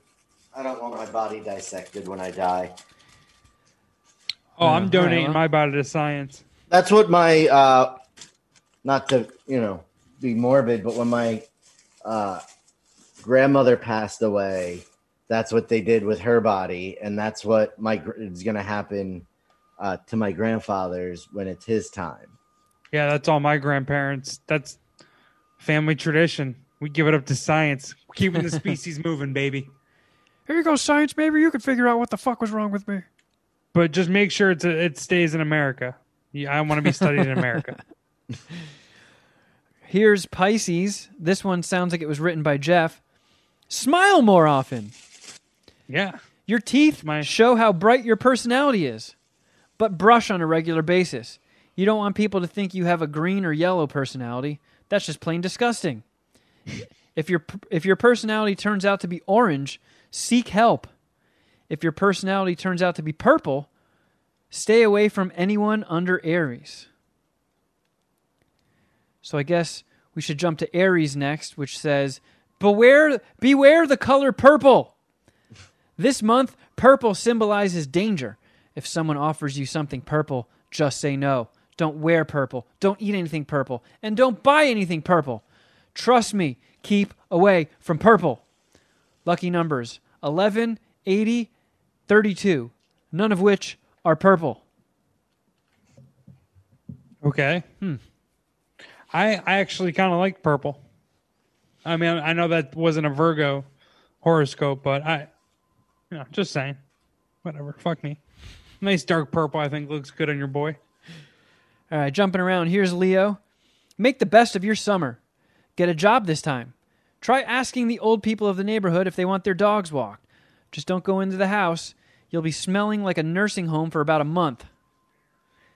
And the lucky numbers are 32, 48, hut, hut, hut.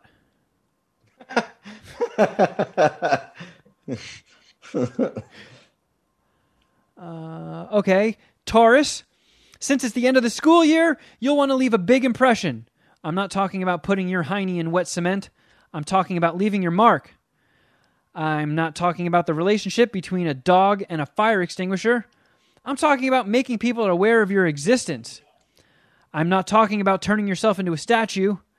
I don't even know what I'm talking about. Lucky numbers 13, 21, 44. All right, let's see if there's any other good ones in here. Uh, Gemini, this was their birthday month. Take your skills to the next level. It's time to make your move. Since I can read your minds and tell the future, I know what the best move is.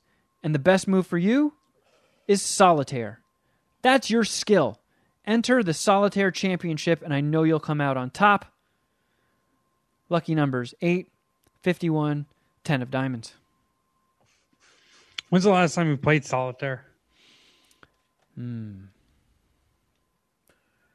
Last time I had a really, really outdated, crappy computer, I think. I bought my Yeah. mom, my sister and I one year went halvesies and got my mom an iPad for Christmas. Did you like And all- Spider? All she did, we just got her like a $500 solitaire machine. All she does on her iPad is play solitaire. I was like, wow, what a fucking waste. You know, that's how I get down to with like the mobile games and shit. Just like that's what I would do. I, I would let download the crossword and solitaire. That's how I'd get down. Were you? I feel like you're more of a spider solitaire guy. What? What? I feel like you're more of a spider solitaire guy. Ever play spider Oh, solitaire? no, I didn't I didn't get that. No. All right, never mind. I was like, you know Too what? much solitaire talk. I'm sorry. Yeah. This isn't necessary. Uh, I, I don't know if any of these are worth revisiting. Uh, yeah, that one's not very funny. Yeah, maybe I was wrong. Maybe this isn't where they started to make their turn. I don't know why they gave me an award for these. These are stupid.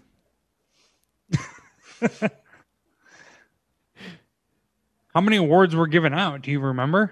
Like, was it easy to get? Was it like a blue ribbon, or did you feel like a sense of accomplishment?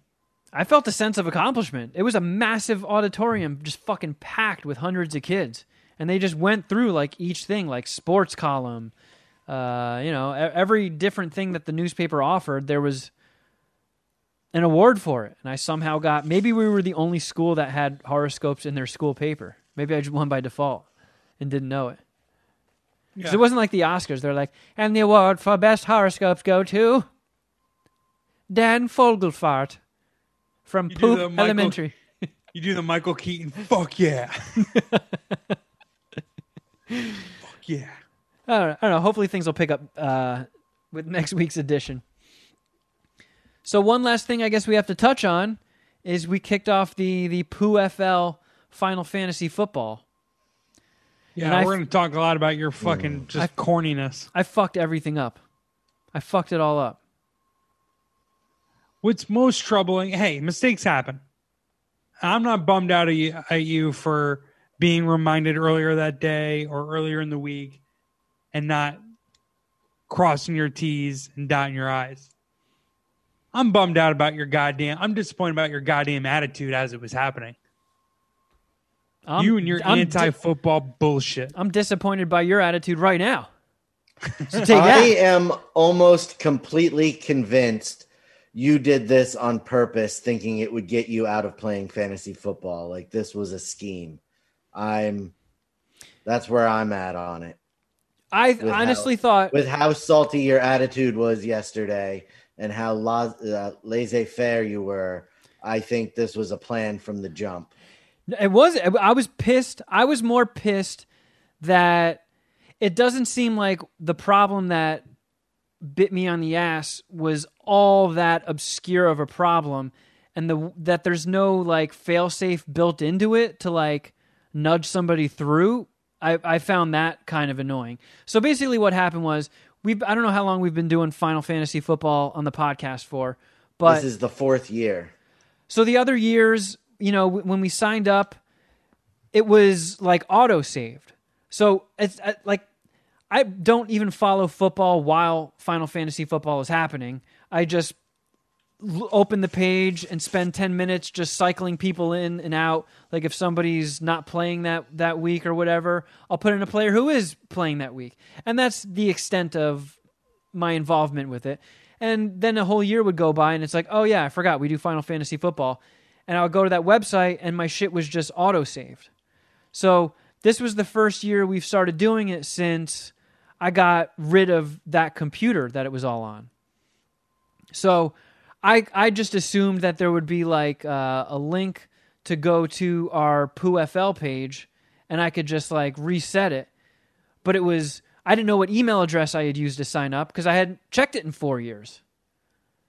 Turns out it was my Riotcast account, which, if you've been keeping up with our saga, Riotcast no longer exists, and the people that run the laugh button nuked our Riotcast account. So I, I kept trying to sign in and I kept getting like invalid combination, invalid password, invalid username. And I was like, well, what fucking email address is it? So I just hit reset password and it was like, yeah, the, the email has been sent to Kevin at riotcast.com. And I was like, oh no, dead account. So we couldn't get in. I couldn't get in to rechange the password. So my account is just encased in, in fucking carbonite. I'm Well, I mean, neutered. that would have been an issue had we not just started. The, had we not started the draft? Had That's you, yeah, not waited until the last minute to sign in, and we could have added you. Were you able? Did you get in today with our back door? Did you get in the back door? But what back door? I sent you an invite to your current email address to be a co-manager of that team. Didn't you send that while we were doing it? Yes, And it didn't work. because the draft was going on. Oh. We couldn't do it mid-draft. Well, in that case, no, I haven't. But I thought there would be a way that, like, because, you know, sometimes email accounts, people use their work emails. And a lot of companies, if let's say you get fucking fired abruptly, a lot of times they nuke your account instantly, like right when you're fired. So I can't be the only person who had an email account be nuked since last season. But No, you're but- no, no, probably Kevin. Kevin, it's this is simple. The problem is you didn't do it in enough time where you could have known, and we could have just changed the ownership of the team from the Riotcast account to your your your uh your personal email address.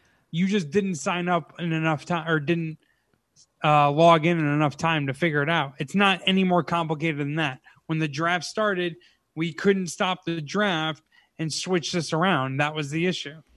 But I now, didn't know. I didn't. I didn't know that it was going to be that much of a clusterfuck, and I didn't know that Final Fantasy football had such unflinching bitch ass rules. Like, it's our league, and we're not allowed to pause things. It's just weird. Well, we did pause it for quite some time, uh, trying to troubleshoot this for you. Uh, the problem is that once it starts, because we're doing an online draft, it starts automatically. Like if we were doing an offline draft, wherein I just want me and Dom, me or Dom, just manually enter who everybody picks, it would not have been an issue at all. Uh, And p- bottom line is that this is perfectly Kevin Kraft fuckery. Okay, Yeah, you crafted Jeff, all unknown- over us. from the guy from the guy like- who misses eighty percent of like, hey, we're doing this at this time. But I'm not the issue in this in this particular case. Yeah, this one time. All right, fair enough. But we are talking about this one time. Don't fucking deflect here, pussy. Or we could talk about Take your how medicine. just today you were like, "Oh, I'm going to be late for the podcast." I, I said five or ten minutes because I was eating dinner. That's not the biggest. You you send that once a month, pussy. I'm about to use poor language, and I'm YouTube's not ready for that. Unbelievable. Hey, you're on the hook for the fucking entry fee, and Yeah, want I, you- know. I know. This is this is that fun yearly thing that gets to waste time I But don't the have and fuck- take my money. the fucking the, the fucked up part is he's gotten the he his team has the best grade out of all the teams.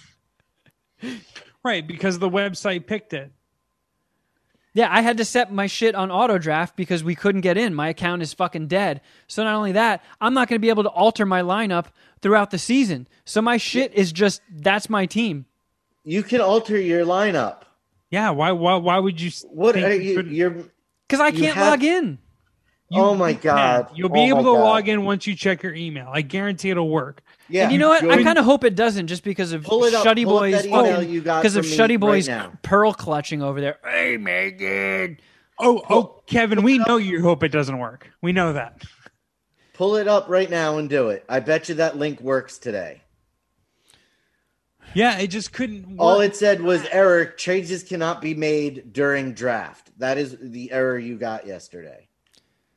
I'm telling you, I am fucking auto drafting on D and D next time. Next time we do it. Uh oh shit! It's like trying to autofill. Error. There was an error. You are already a member of this league. So, So you're see. already in. So sign in with the new account. Yeah, it was literally just a draft thing, dude. What? And, Huh? and you there are there is some legitimacy to your point of it's bullshit. You couldn't just stop the draft and and refire it up. I'll I'll, I'll hear that, but like, it is your fuck up, and you do have to get a little bit of grief, get a little bit of shit from the homies. That's only fair. Because this is clearly something that's always at the forefront of my brain and very important to me. Doesn't matter. Like if It's we were doing, if you're it's a doing like a, a Marvel podcast. Avengers pick, Seriously. and Jeff forgot his password, would everybody be like, "How could Jeff forget his password to something that he clearly visits daily?" It's like it's fucking football. I probably think about cricket more than I think about football. well, we put football on your radar and we put the fantasy football league on your radar for months. So it's not like it came out of the blue. It kind of is because I completely forgot that it was happening until Ginger and Juice mes- messaged me. Yeah, I could have missed the draft completely. like Ron did. Hey, whatever. Uh, and I think we should put more money on this. But either way, you're on the hook for the entry fee. You can absolutely operate your team and and make adjustments. I know you don't know the first thing about football or what type of adjustments to even make, but go ahead and give it a shot. I mean, whatever. I think the whole fun of it for you would have been the draft and just making jokes on the guys that you're picking and stuff like that because there is no there is no midseason jokes or comedy unless you are projected to win and lose and bitch about that. But it's not like you have any hopes for any players, any waivers. Honestly, I think I think You're it would going have to been watch it. I think it would have been funnier if I couldn't pick my team, so I had to be auto drafted, and I couldn't alter my team, so I'm just locked into default AI mode. And that would have been an interesting sort of experiment to see how my unmanaged, unpicked team did against everybody who oh, gives a flying shit about Final Fantasy football. You are projected to beat Ginger in week one. No, but like what the fuck? the auto draft doesn't you know it gets all your players it doesn't fuck you up that much so you're good there but you where, where you'll lose during the season is like on my on bye weeks where players are sitting and the computer isn't going to make that adjustment Yeah, that's you. what I was saying. Otherwise otherwise if all your draft picks stay healthy very very very unlikely unlikely but if they all stay healthy and they're and the and the auto draft worked you could make it to the finals with this team. It's not out of the realm of possibility. Hey dylan the truck driver he forgot about the draft last year in our other money league in our bigger money league. He auto drafted didn't really complain to me but like messaged me like hey dude i auto drafted man like I don't know, like it sucks. I'm I'm not really happy with my team. It's like, hey, well, you're on the hook and we'll see what happens. Sure enough, he got in second place. And should have won. He should have won the whole thing, actually. He got some bad luck. So You you still might win this, Kevin. We'll see. If there's any justice in the world, I will. Yeah, okay. Oh, yeah. All right. Yeah, sure. The precedent it would set for him if he wins this without drafting is what I'm afraid of. I don't. Again, if he's gonna be part of I, the Zoom call was awesome. I'm for also announcement. Poo, the PUFO, the real Deuce is back. We're doing our draft six fifteen Pacific Standard Time this Saturday. I'm hijacking Shuddy's shit where I steal the or where I make a Discord server. I like that Shuddy. Great idea. We have a Discord server for our PUFL main league. I'm gonna uh, do a Discord server and I'm gonna do a video conference through Discord. So everyone who's in the pot uh, in that league, be on the lookout for those invites. But I love how you did the how we did the phone call this year, and it's going to be fun to do it next year. And if Kevin wins, he's absolutely got to auto draft next year. He can't draft if he wins. I mean, I I hate how it worked out, but you can't fuck with success. If he finds success, you can't fuck with it. Yep. Especially if we're putting money on the table. But he's got to show up to the he's got to show up to the to the Zoom call. No way yeah, around it. yeah, Yeah, yeah. Got to be social. Everyone, everyone wants to hear your fucking commentary, dude. You're the goddamn star of the of the league, despite being. I, I, I have no terrible. source material to draw from other than my my shtick played out. Oh, there goes Johnson. That's all I got. Yeah, well, people like it. People do like it very much. Uh, well, is that is that it? No more Final Fantasy stuff. No, Fo- I made my announcement again Saturday, September fifth, six fifteen Pacific Standard Time. PUFL Real Deuce draft. Holler at you guys with the Discord link.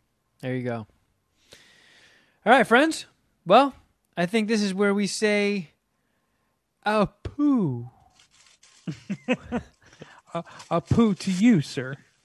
and a poo to you, young friend. So, uh, if uh, you need more MSPH in your life, might I steer you towards our wonderful Patreon over at patreon.com slash mad scientist party hour. A whole bunch of fun shenanigans over there that I think you will all enjoy. I really do believe that. If you enjoy the free shenanigans, you will without a doubt enjoy the paywall shenanigans. Jeff, We- I mean, Jeff full on jizzed in his own mouth last week. So I don't think we should be making promises like that.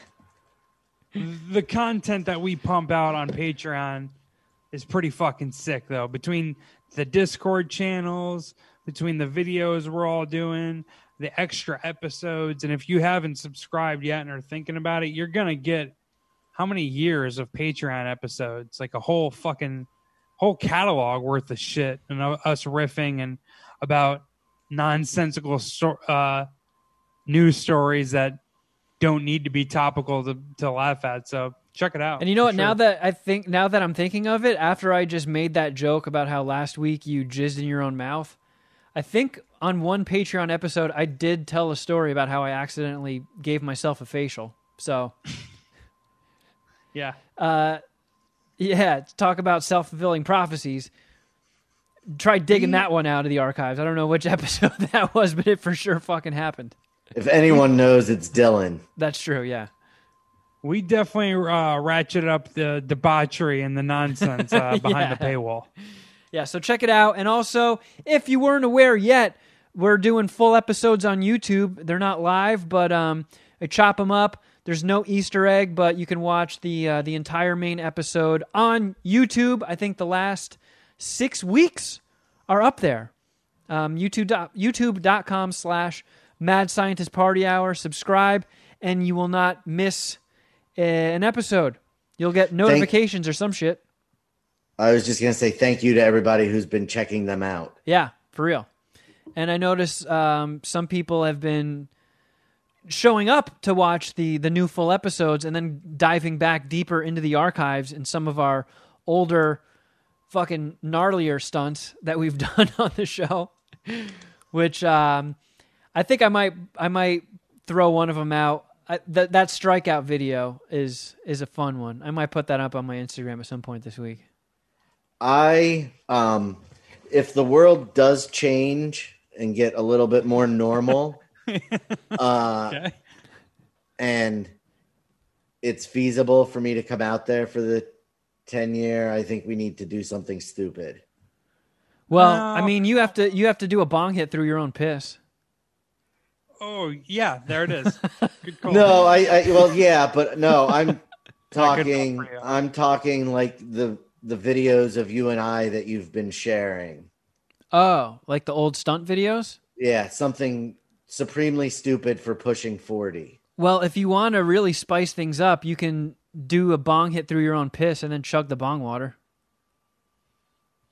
I'm not. I'm out. I'm not doing this. I'll hold the camera with a fucking in a hazmat suit. No, dude, dude, I was never into this kind of shit. I'm not going to Action Park. Fuck that. Fuck that. You pussy. How could you Call be me too a much of a pussy. I'm for staying your own podcast? Oh, the show's too pussy. gnarly for me. yeah, I'm good. Uh, and I have I have gone through a lot more tapes, and I'm just slowly making a stockpile of stuff to post of like old stunts, old shenanigans that I've been posting on my Instagram. So check those out. You can follow us all all of us on Instagram. I'm at Kevin Kraft. At Shuddy Boy. At Fade the Media. and at MSPH Podcast on both Twitter and Instagram. If you want to be a part of voicemails, yay, call 201 472 0139. And you can shoot your emails to our new email address, madscientistpartyhour at gmail.com. Shuddy, you got anything? I, s- I've, Fucking asshole. I've been seeing you fucking smirk this whole time while I'm trying to wrap up. So I knew I knew you were up to something, you fuck. Uh yeah, I was gonna I was gonna interrupt you just to say happy birthday, Jeff. I was waiting for it. I can was- see it. I was I knew that would have fucking sent you into a tailspin if I interrupted you just to say something uh, as innocent as happy birthday, Jeff. But Uh, and by the way, Seriously. listen to Gilbert Gottfried's podcast. uh, happy birthday, Jeff. Yeah, happy Thanks, birthday, buddy. dude. Happy Thanks. birthday to Dookie Boy the cocksucker, the one and only. Thanks. Yep. I appreciate it. I appreciate it. Thank you. Dookie with a cocksucker. Unbelievable. And until next time, hey, oh, something.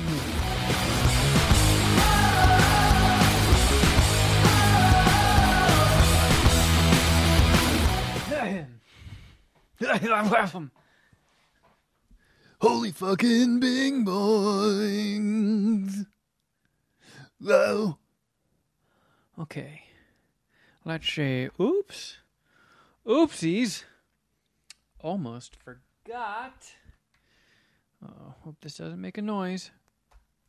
Oops. Chick, check, chickadee, chick, check, check. Hey. Hmm. Interesting. Plugging in the laptop audio device creates a slight hum. Never noticed that one before. All right, let's get. uh, oh, excuse me. Let's get this fucking Zoom up and running. Ugh. Oh boy. Mm. Probably long enough that he had to send a text to tell us he was in the waiting room. Yep. Hey, Kev. Oh, hey, what up, guy?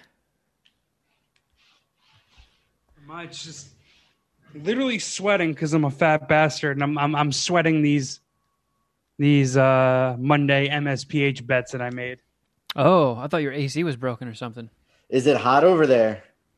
No, I'm just like I sweat anytime I do a podcast. I'm such a fat bastard. Just like me moving my hands when talking or even just talking. I just get especially when I get like excited about something or emotional, if you want to put it that way. I just start just start hot. I just start running hot and sweating.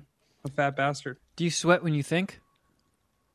That yeah, pretty require- much. That's what I'm doing. Yeah. It's uh, it's my. I like to say it's my Italian leaking out of me. Oh. oh, Oh, So Mamma I can- mia! I didn't think this was appropriate for a snack attack because it's, I don't know, it's just not a snack. However, for my birthday, my father sent me the world's strongest coffee, Val- Valhalla Java, the Odin Forest blend. that So- sounds cool. I'm mellowing out a little bit and doing Hey- the hipster speedball with taking the co- uh, drinking the coffee. I haven't even tried it yet. Shuddy, can you hook Um, me up with record permission? Oh, sorry. That's right. I, always forget to. forget to do that. I forget it almost daily to give the video Sirius XM video team permission. Why don't they do the Zoom then? Whoa! Uh, I don't know. I feel like I just I feel like Jordan Belfort after I just took a hit of crack with Donnie in the fucking in the shed. This this coffee is so strong. I mean, you can taste the caffeine in it. Is it what kind of roast is it? It's called Odin Forest Blend. Hold on, I'll read you the ingredients. No, is it a light roast, a medium roast, a dark roast? No, it advertised itself as the strongest coffee in the world. Right. It's a dark. It's dark, right? I feel like if it's strong, it's got to be dark, right? Isn't that that's the answer? No, That's what I'm saying. light It ca- roast is more caffeinated than dark roast. No shit. All right, I didn't know that. Is I that guess you learn true? something new every day. Anyways, I'll confirm. Because when I buy um, my coffee, you know, I, I usually will get the um, just the whatever the regular one is, but it seems like the scale on the bottom of the box, like the light stuff, tends to be the more mellow end, and then the darker Right. roasts seem to be the more intense ones. I mean, I've gotten Okay, I've gotten it reamed by my depends- aunt. It depends actually how you measure your your coffee to make it. I measure it by the mug. No, like do you use scoop you make it in a coffee pot, right? So you use scoops. Yeah. So light roast is more caffeine because it's denser than a dark roast. If you weigh out your scoops, dark roast will have more caffeine because it has less mass. So you're putting more coffee in. Interesting. Well, this is called it's Valhalla Java Odin Force Blend. It's by Death Wish Coffee, the world's strongest coffee. Dude, it's from down the road in my in my area, and it's the world's strongest coffee. And my father sent it to me. He doesn't even live in my where I'm from anymore. He lives in New Jersey. I mean, he obviously still goes there to see his family. I've heard stuff. of Death Wish coffee. Really? Okay. Yeah. My, so is my brother, and it's supposed to be super strong, right? Have you heard? Have you heard about this, or just the name sounds familiar? Um, I want to say they did something with a hardcore band I like. They did. like- okay, so hold on. Let me read you the. Uh, let me read you the the the info on the back. Forged from the volcanic soils of Indonesia and nutrient-rich soils of South and Central America, which I don't get. They're in Round Lake, New York, whatever. Uh, Death Wish Coffee presents Valhalla Java Odin Force Blend. This masterful artisan roast has been carefully crafted for the world's most powerful guitarist, Zakk Wylde. Do you, I don't know who that is. Do you know who Zakk Wylde is? Yeah. I'm assuming you do. Yeah, he was Ozzy's guitarist for a while.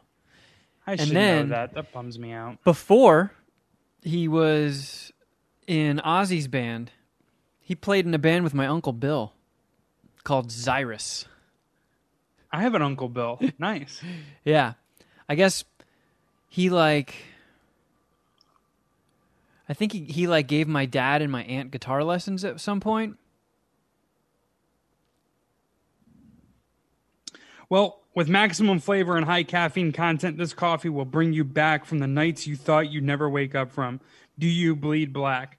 So they're saying it's high coffee. They call themselves, uh, they say they have the world's strongest coffee. It's the strongest coffee I've ever had. Thanks, Dad. My dad watches these YouTube videos and listens to our podcast. He's he's Puminati, even though I don't want to uh, indoctrinate indoctrinate him. Mm. I don't want to allow him in. Gotcha. Okay. I don't want people talking to my father. So do you think do you think that coffee is stronger than the Vietnamese coffee house? Because I mean, I guess you're gonna have to wait and see how it affects you. Because that one chick was trying to tell us that one time, dude was like trying to flex and show off and drank like six coffees, and then his friends had to pull over on the way home and call an ambulance because he thought he was having a heart attack. Yeah. I would I would probably say it's up there. Yeah, I would say it's more stronger. It's close though, dude. The the, the Vietnamese coffees at the coffee shop that we go to are nuts. Oh, They're yeah. nuts. They're little though, aren't they? Yeah, but it, it don't matter. I know, Like but they they're like have- I'm I'm saying they're like espresso sort of cups no, no, of no. coffee. They're in glasses. They serve them in glasses. Yeah, but they're like the glasses are topped to the brim with ice, and there's not a lot of like fluid in there. The Yeah, so it's like having espresso essentially. kind of, but from like non Vietnamese like coffee house, co- uh, but Vietnamese coffee is more of an iced coffee than it is like a smaller iced espresso.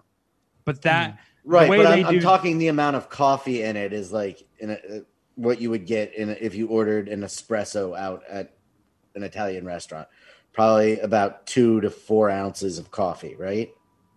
And then the rest yeah, is at the at the Vietnamese coffee house, but like at Lee's or like a I don't know another Vietnamese ch- chain or something, then it's more like an iced coffee, like a big one. And like it's essentially like they spread out the caffeine and the the Vietnamese espresso over the course of like a, a, a larger beverage to have it you know more flavorful type shit. But it's it's pretty much as strong. But the thing that me and Kevin are talking about is like it's a condensed, like just like shot of crack. And right. yeah, this is this this is that strong. Like I'm gonna have to like smoke some pot off camera to chill out. You're gonna have bit. to you're gonna have to fucking find some opium in Dude, order to I'm go to like sleep. wide eyed right now. Like I'm ready. I'm gonna I'm gonna I need a third computer. I'm gonna Were be you like this. were you drinking before we met up on Zoom? Were you drinking the coffee, or did you just start taking sips of it since we started? I, I actually waited for you. Yeah. Oh, and you're already hyper caffeinated. Yeah. Like this has already hit me. It's it's oh my awesome. god! yeah, dude. It's pretty Shit. sick. Well, I- I'm it's not sticking with uh, I'm sticking with Old Faithful tonight. I'm still drinking my uh, caveman coffee with uh, oat milk. I uh dude, that's not bad though. That used to they used to do me right when I'd come by your house all those I years had ago. some Harry and David maple something or other coffee.